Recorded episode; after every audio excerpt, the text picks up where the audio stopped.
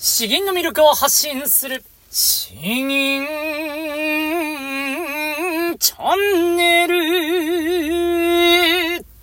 おはようございます。こんばんは。詩吟チャンネルのヘイヘイです。このチャンネルは詩吟歴20年以上の私ヘイヘイによる詩吟というとてもマイナーな日本の伝統芸能の魅力や吟じ方についてわかりやすくざっくばらにお話ししていくチャンネルです。えー、皆さんいかがお過ごしでしょうか、えー、今日はですね、朝は一本別の収録を、メンバー限定の収録をして、えー、後半、後半じゃない、今日は仕事の帰りに、えー、ちょうど仕事納めの、えー、ですね、仕事納めの日はいつもよりも1時間以上仕事が早く終わって、しかも今日はあの、奥さんが子供を連れて、実家の方と旅行に行ってるんでですね、えー、これはもう今のうちに収録しておかないとまずいということで、今日は1日2本収録しております。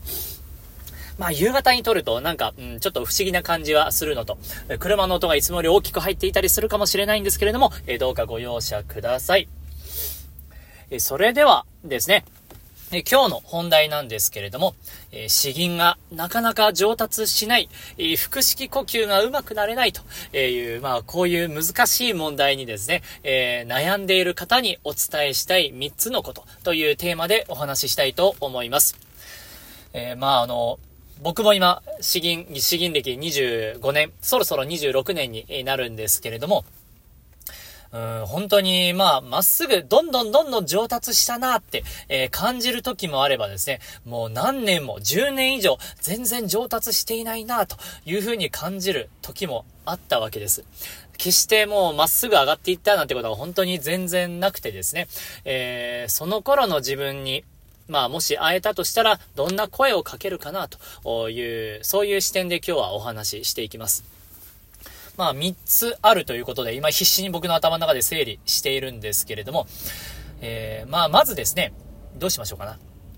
まあその詩吟においても、腹式呼吸においても、この声というものですね、声を取り扱うものに関して、なかなかにえー、すぐに上手くなれないんですよ。これはあのー、なぜかというとですね、えー、目に見えないからですね。目に見えないものを扱っているから、そんな簡単に上達しないというのが一つ目の話になります。目に見えないというのもですね、それはもちろん、えー、声自身も目に見えないんですけれども、声のエネルギーになるもの、つまり息ですね、えー、呼吸、えー、これもまあ目に目に見えないものになります。そして、その呼吸を体の中で、うまいことを、その圧縮して、加工して、それを声にして変換して出すわけなんですけれども、この加工する中身、つまり自分の体の中ですね。これも見えないわけです。うん、で、えー、そして完成品になるこの声。これも、まあ見えない。一応聞くことはできるんですけれども。おということなんで、見えないものづくしだから、難しいのは当然なんですよね。えー、だからこそ、まあ、あの、イメージ、想像力、えー、もしくは、まあ、あの、自分で身振り手振りを使ってみたりとかですね、えー、そういう試行錯誤は大切になってくるわけです。なんで本当にあの、見えないもの、見えないもの、そんなものをですね、もう本当に都市空間というわけじゃないですけれども、それをひたすらに練習するわけですから、まあ、なかなかに上達しないのはもう当たり前なんですね。えーということで、この腹式呼吸、僕は普段からですね、なんかこうやったらいいですよっていうコツをひたすら喋ってはいるんですけれども、それをやっているのになかなかうまくなれないなという方はですね、ちょっと改めて、えー、振り返ってみてください。本当見えないですからね。えー、だから、まあ、あの、唯一見える、聞こえる、えー、この聞こえる声、そこから逆算して、まあ判断していく。まあ録音して、えー、聞き返してみる。もしくはお腹の膨らみを実感してみる。とか、あ息を吸う。息自体は見えないけれども、この吸う時間とか、あ吸って溜める、えー、力を込めるみたいなことは、あの、認識できるんですね。そういう認識できるところを一つずつ、まあ、あの、自分なりに手探りで、えー、もうあの、壁に手をつきながら迷路を、ゴールを目指すかのような感じですね。一個一個確認しながら、自分の中で、えー、見えないものを感じれるようにしていって、えー、頑張っていくというのが、まあ、あのー、長い道のりにはなるんですけれども、そういう心構えが大事になります。そして、まあ、あの、もう一つはですね、この間、あの、腹式呼吸について熱弁した回があるんですけれども、えー、もう人間は、人間はというか、まあ大抵の人は腹式呼吸して生活していないんですよ。まああの、生まれたばかりの赤ちゃんは腹式呼吸だって言いますけれども、多分うちの娘もいい声してるんで、腹式呼吸で今、よう喋ってると思うんですけれども、まああの、大人になってくると、喉が、喉で、えー、の、標識呼吸で、まあ、喉声になるわけなんですね。それを365日、もうずーっと何年も何十年も使い続けてきたわけなんですから、そこから腹式呼吸を使って詩吟をやりましょうと言ってもですね、それもまたなかなかに、えー、簡単に切り替わるもんじゃないんですね。えー、なので、まあ、あの、その時の回でもお話ししましたけれども、えー、普段話している、会話している時でも、ちょっとお腹を動かしてみるとか、あマスクの下でこっそり、えー、お腹をペコペコ動かして、ちゃんと呼吸と連動するようにしてみるとかですね、このお腹を使うということを、できるだけ日常に入れ込んであげて、えー、おいおいお腹よと、えー、お前、そんな普段からサボってるんじゃなくて、普段から日常的にちゃんと動いてくれよということをですね、お腹にちゃんとあの、言い聞かせてあげないといけないですね。日々コツコツと言い聞かせてあげないと、すぐになんか緩んでたるんでしまうと えいう形に、形になってしまうわけです。まあ、なので、えー、その、もうずっと長い時間やってきたからこそですね、お腹を使うっていうのが、まあ、それほどに難しい。えー、それをも使って銀ずるというのも、えー、なかなか難しいんで、えそう、簡単に、あの、上達しないんですよ。というのが二つ目ですね。そして、え三つ目になりますけれども、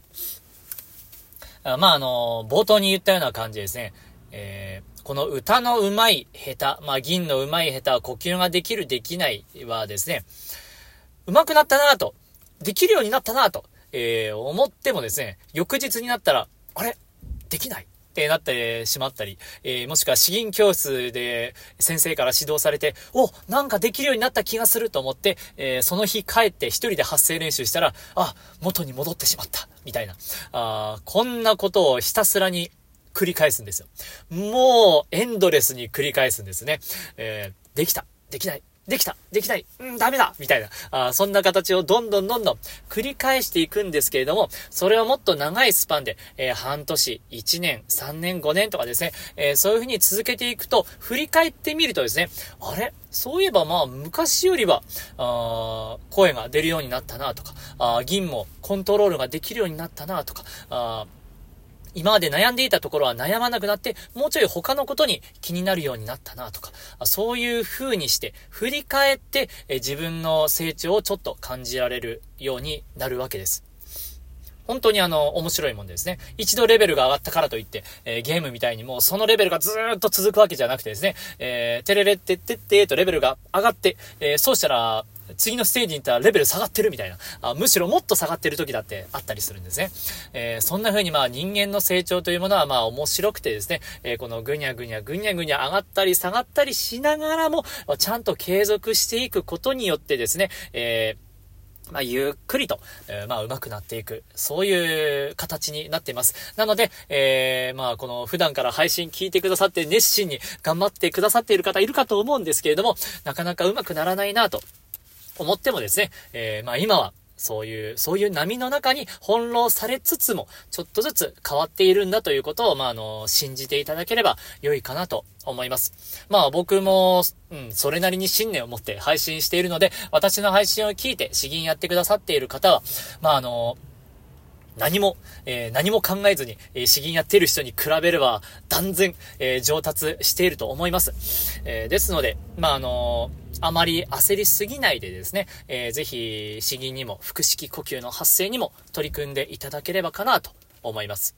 ということで、まあ、この3つの、うん話ですね。うん、自分も昔の頃の自分にやったらですね、もう本当に、本当にあの悩んでたんですよ。で、詩吟の先生とも話してて、多分その先生も理系出身なのかな、うん、まあ、の、計算が得意なんで、えー、リズムで考えようとするんですよ。これをやってみよう。じゃあ次これやってみよう。って言っても、そんな簡単になんかうまくいかないんですよね。えー、あれ？さっきのやり方、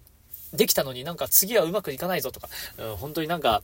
理屈じゃないところがあるんです。それをまあ、少しずつ、うん、理屈度で固めたり、えー、感覚を養っていったりとかですね、解像度を高めていったり、えー、もしくはまあ、環境をたまに変えてみたりですね、こういうふうに私からアドバイスをもらうとか、普段とは違う人から、えアドバイスをもらってみたり、え意識するところを変えてみたり、まあそういうことを試行錯誤しながら、あまああの、変わっていくんですね。えなので、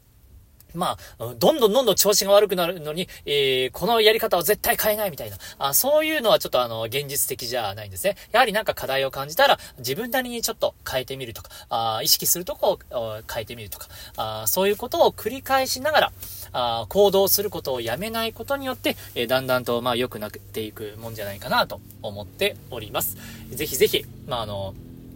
えー、この心構えをですね、参考にしていただければ、もうちょっと気楽にいけるんじゃないかなと思います。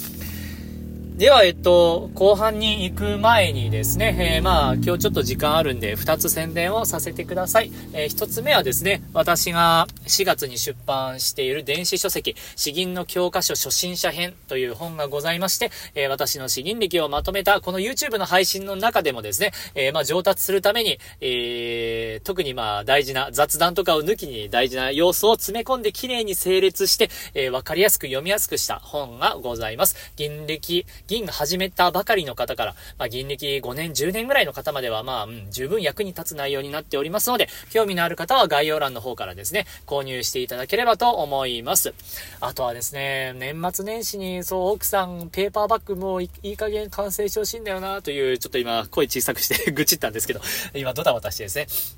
そう、ペーパーバッグ、つまりは実際のタイプの本ですね。うん、それも出版、うん、近々本当にしたいなと、いい加減、いい加減したいなと本当に思っております。これはあの、予定ですね。で、あとは今日時間があるんでですね、この本を、えー、私の声で、えー、朗読して、収録して、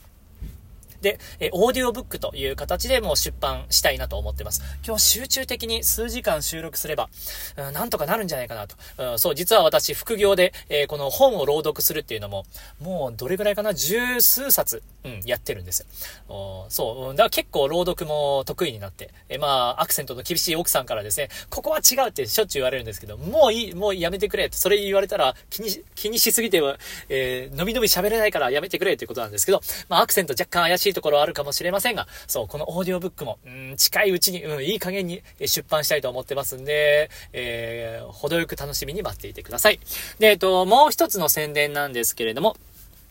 まあ、あの、私がちょくちょく話している YouTube 詩吟教室というものがございます。まあ、あの、これはあのー別に、えー、オンライン上の詩吟教室なんですが、あオンラインで私と面と向かってなんかあの、詩吟教室をやるというものではございません。えー、音声をいただいて、それに対して私が音声で返す。まあ、音声といってもこの動画みたいな感じでまとめを、ちゃんとスライドを作ってですね、えー、動画として、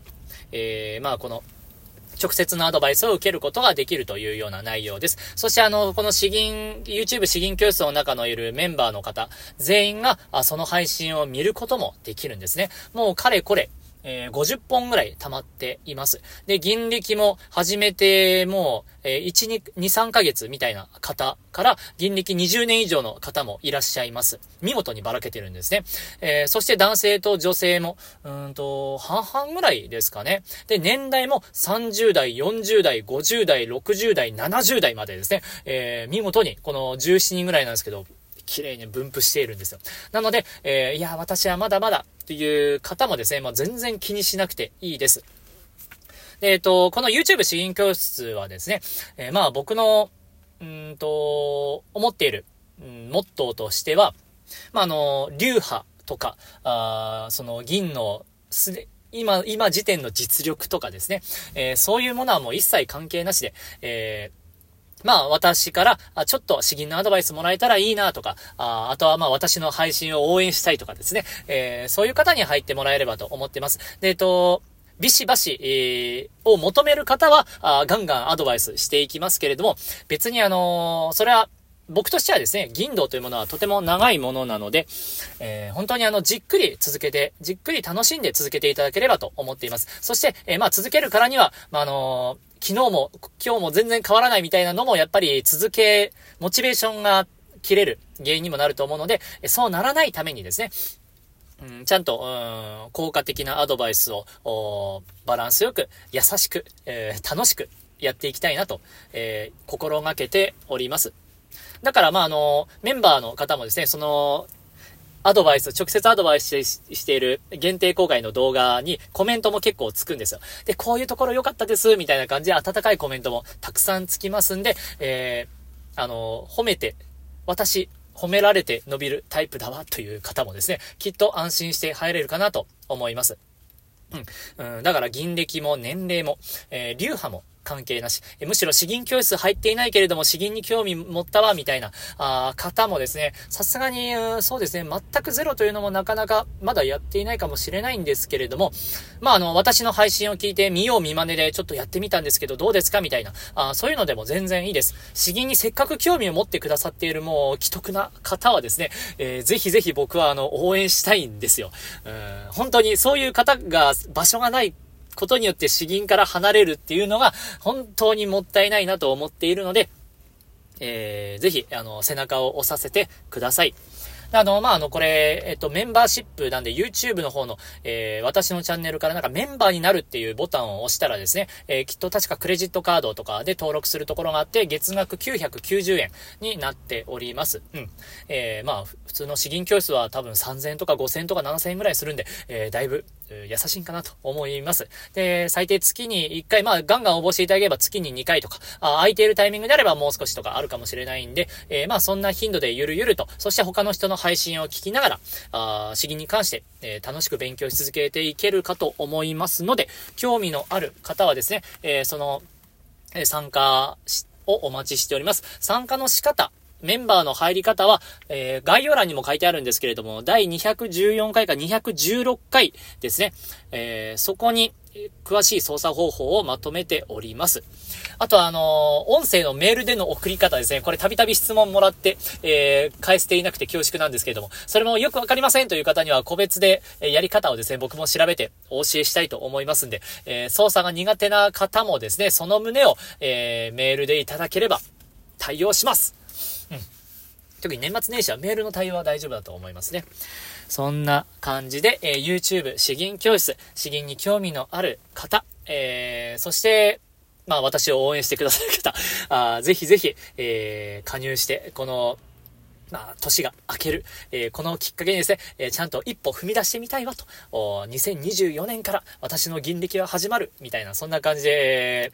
そういう方お待ちしております。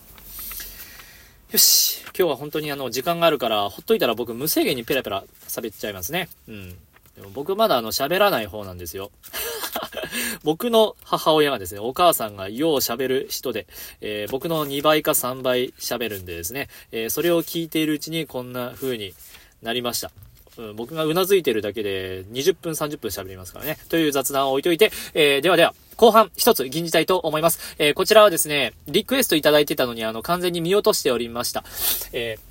スタンド FM という音声配信の方でもそちらでもあの配信しているんですけど、そちらでリクエストいただいてたんですが、あの、レターのところにですね、そこをクリックしないと下の文章が隠れてしまっているのを見落としていてですね、1ヶ月前に応募あリクエストいただいたんですが、えー、コイン君を尋ね、後継ですね。こちらの銀を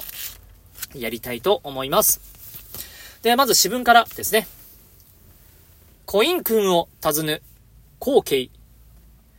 水を渡り、また水を渡り、花を見、また花を見る。春風工場の道、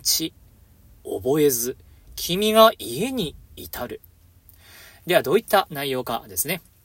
川を渡り、また川を渡り、いくつもの川を越えた。そして次々と花を眺めながら、春風の吹く、えー、川沿いの道を歩いた。そうしているうちに、いつの間にやら君の家にたどり着いてしまった。いいですね。えー、なんかすごくいいですね。本当にあの、わかりやすい内容なんですけれども、えー、これからもう真冬にはなりますが、こういう春がですね、早く来てほしいなと思います。では、えー、こちらを銀じで終わりますね。コイン君を尋ね、光景。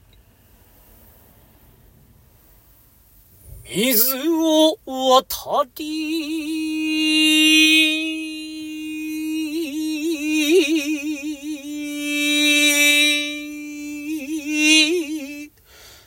また水を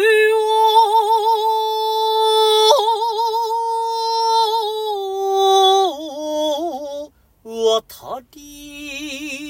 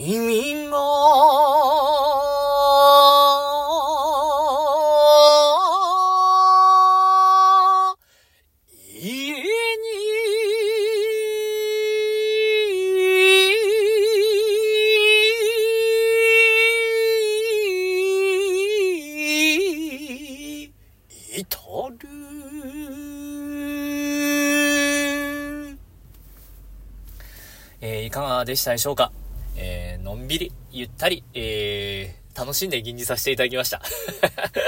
えーいや、本当にあの、うん、こんな感じで散歩したいですね。えーうん。娘を連れて、もうそろそろ、うん、春になったら娘も結構ちゃんと歩けるようになるから、あそうですね、3人で両手で手を繋ぎながら、うん、こんな感じで春風のとこ歩きたいなと、うんしみじみ思いました。では、えっと、年末年始の配信はですね、だいぶ不定期になるようなあ気がします。うん、頑張って配信したいんですけれども、もしかしたら、えーまあ、あの、文章を書いたり、えー、ノートとかで詩に関していろいろ投稿したり、まあ、そっちでやるかもしれないんですが、まあ、あまりほどほどに期待しないで、えー、のんびりですね、えー、年末年始をお過ごしください。もしかしたら、これが年末最後かもしれませんので、えー、先に挨拶しておきます。えー、今年度も本当に、えー、YouTube 詩吟、えー、チャン、YouTube のじゃなくて、えっと、詩吟チャンネルを聞いてくださってありがとうございました。ぜひぜひ、来年もですね、あわよくば、YouTube 新教室にも入って、入っていただいて、えー、一層、楽しんでいただければと思います。えー、では、詩吟の魅力を発信する詩吟チャンネルどうもありがとうございました。バイバイ。良いお年を。